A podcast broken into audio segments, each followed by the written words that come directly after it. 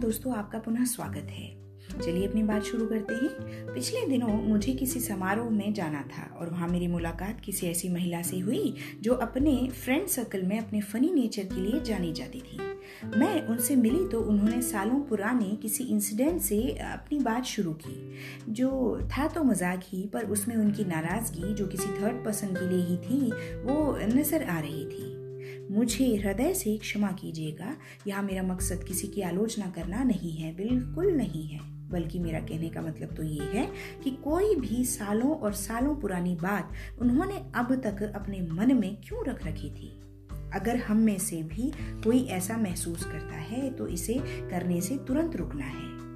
अब आप पूछेंगे कि ऐसा करने से क्या होगा? तो इससे ये होगा कि एक नेगेटिव इफ़ेक्ट आपके और में आपकी पर्सनैलिटी के साथ अटैच कर दिया जाएगा और आपको पता भी नहीं चलेगा। फॉर एग्ज़ाम्पल जैसे अगर आपको कभी किसी ने हर्ट किया है और आप उस उस दुख को लेकर सालों से सालों से चले आ रहे हैं then after some time it will make a grudge और यही ग्रज आपकी हर सेल्फ को, यानी आपकी आत्मा को और आपके और को डिस्टर्ब कर सकता है। और आप जानते हैं कि इससे तो फिर आपकी पर्सनैलिटी डिस्टर्ब होगी ही।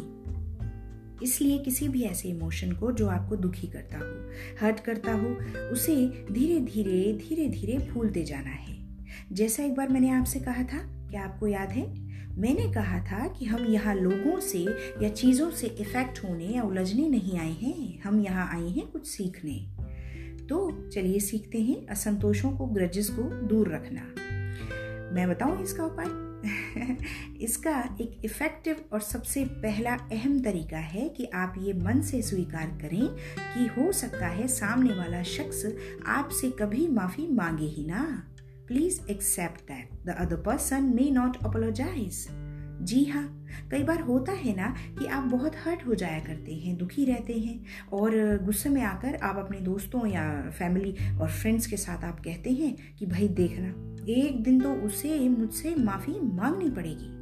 पर पर कई बार ऐसा नहीं होता, बिल्कुल नहीं होता, ये ज़िंदगी है। और हम बस अपने मन में अनवांटेड इमोशंस को लेकर घूमते रहते हैं और कई बार ताउम्र घूमते रहते हैं। और आजकल तो एक और चलन हो गया है कि बस लोग यूँ ही मुँह खोल के कुछ भी बोल देते हैं। ये नहीं सोचते कि सामने वाले पर क्या इफ़ेक्ट पड़ेगा और हम हो जाते हैं परेशान। तो बताइए, कब तक नाराज़ होते रहेंगे आप? और भी तो बहुत काम है, इसलिए जाने दीजिए। लेट गो करने का दूसरा तरीका है, एक बेहतरीन थॉट को अपने साथ रखिए, जो आपको और केवल आपको सूट करता हो। जैसे जैसे मुझे सालों पहले किसी ने कहा था कि मैं बहुत अच्छे परामर्श दिया करती हूँ, और इसी कॉम्प्लीमेंट के कारण, देखिए, मैं आज आपसे बात कर रही हूँ। अतः, अपने लिए कहीं से भी कोई भी पॉजिटिव थॉट खोज कर लाइए। अरे तो फिर देर किस बात की? मैं हूँ ना आपके साथ। मैं आपको आज दे रही हूँ एक कॉम्प्लीमेंट कोई नानुकुर नहीं, आपको करना है इस पर काम। हाँ मैं आपसे कहती हूँ कि यू आर ग्रेट चलिए, शुरू हो जाइए। यू आर ग्रेट एक और तरीका है। वो ये है कि हम ये समझें कि we can not control everything yes we can't आप ये समझ लें कि मेरा कंट्रोल केवल मुझ तक है, किसी दूसरे पर्सन या सिचुएशन पर नहीं। ज़रा इमेजिन कीजिए। चलते हैं हम सब कल्पना लोक में। अगर हम कंट्रोल कर सकते हैं तो सोचिए, क्या होता अगर हम सब कुछ कंट्रोल कर सकते अपनी तरह से हर कोई कंट्रोल करना चाहता, आप अपनी तरह से और मैं अपनी तरह से। और फिर कितना कॉम्प्लिकेटेड हो जाता सब कुछ, शायद। शायद इसीलिए हमें केवल खुद को संयमित रखने की परमिशन दी गई है। ये अच्छा है। जी हाँ इसलिए ये बहुत अच्छा है कि हम सब के पास एक अपॉर्चुनिटी है खुद पर काम करने की और खुद के साथ रहने की। तो खुद पर काम कीजिए और बाकी सब जाने दीजिए। लेट को करने के लिए बहुत सारे साइकोलॉजिकल ट्रिक्स काम लिए जाते हैं। जैसे चीज़ों को ऑर्गेनाइज करने लगना या सॉन्ग्स लिस्ट बनाकर सॉन्ग सुनना म्यूज़िक एक बहुत अच्छी थेरेपी है। और इसके अलावा एक और ऐसा ट्रिक है जो मेरे पढ़ने में आया, मैंने सोचा चलिए मैं आपसे शेयर करूँ। करना क्या है आपको?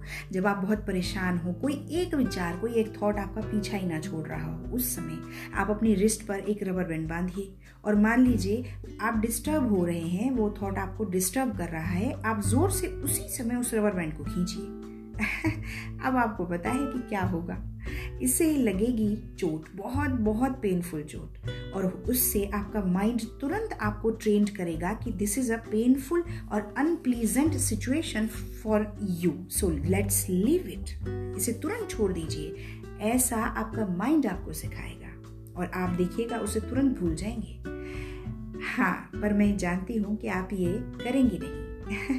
क्योंकि क्योंकि ये बहुत पेनफुल है। तो ज़रा सोचिए, जब हम खुद को पेन देना ही नहीं चाहते तो किसी भी पेनफुल फीलिंग को इमोशन को सालों होल्ड करके क्यों रखते हैं? इसलिए चीज़ों को जाने दीजिए, सुकून से रहिए। सुकून से रहना हमारा नेचर है और हम चैन से जीना भी चाहते हैं। पर होता कई बार ऐसा है कि हम खुद को चीज़ें याद दिलाते रहते हैं और बेचैन हुए रहते हैं, बिना बात।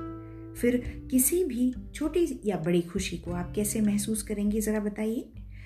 छोटे से छोटे इमोशंस को आप फील करें, पर उससे बहुत अटैच ना हो। एक समय के बाद छोड़िए छोड़िए चीज़ों को और आगे बढ़िए।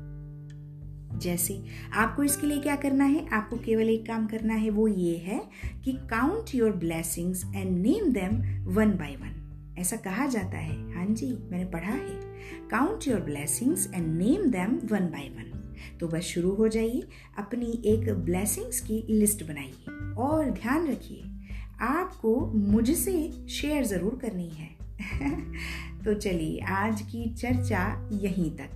मैं भी शेयर करूँगी आपसे दोबारा कुछ नया, कुछ अच्छा। और तब तक के लिए हमेशा की तरह आप बहुत खुश रहिए और अपना ध्यान रखिए। Thank you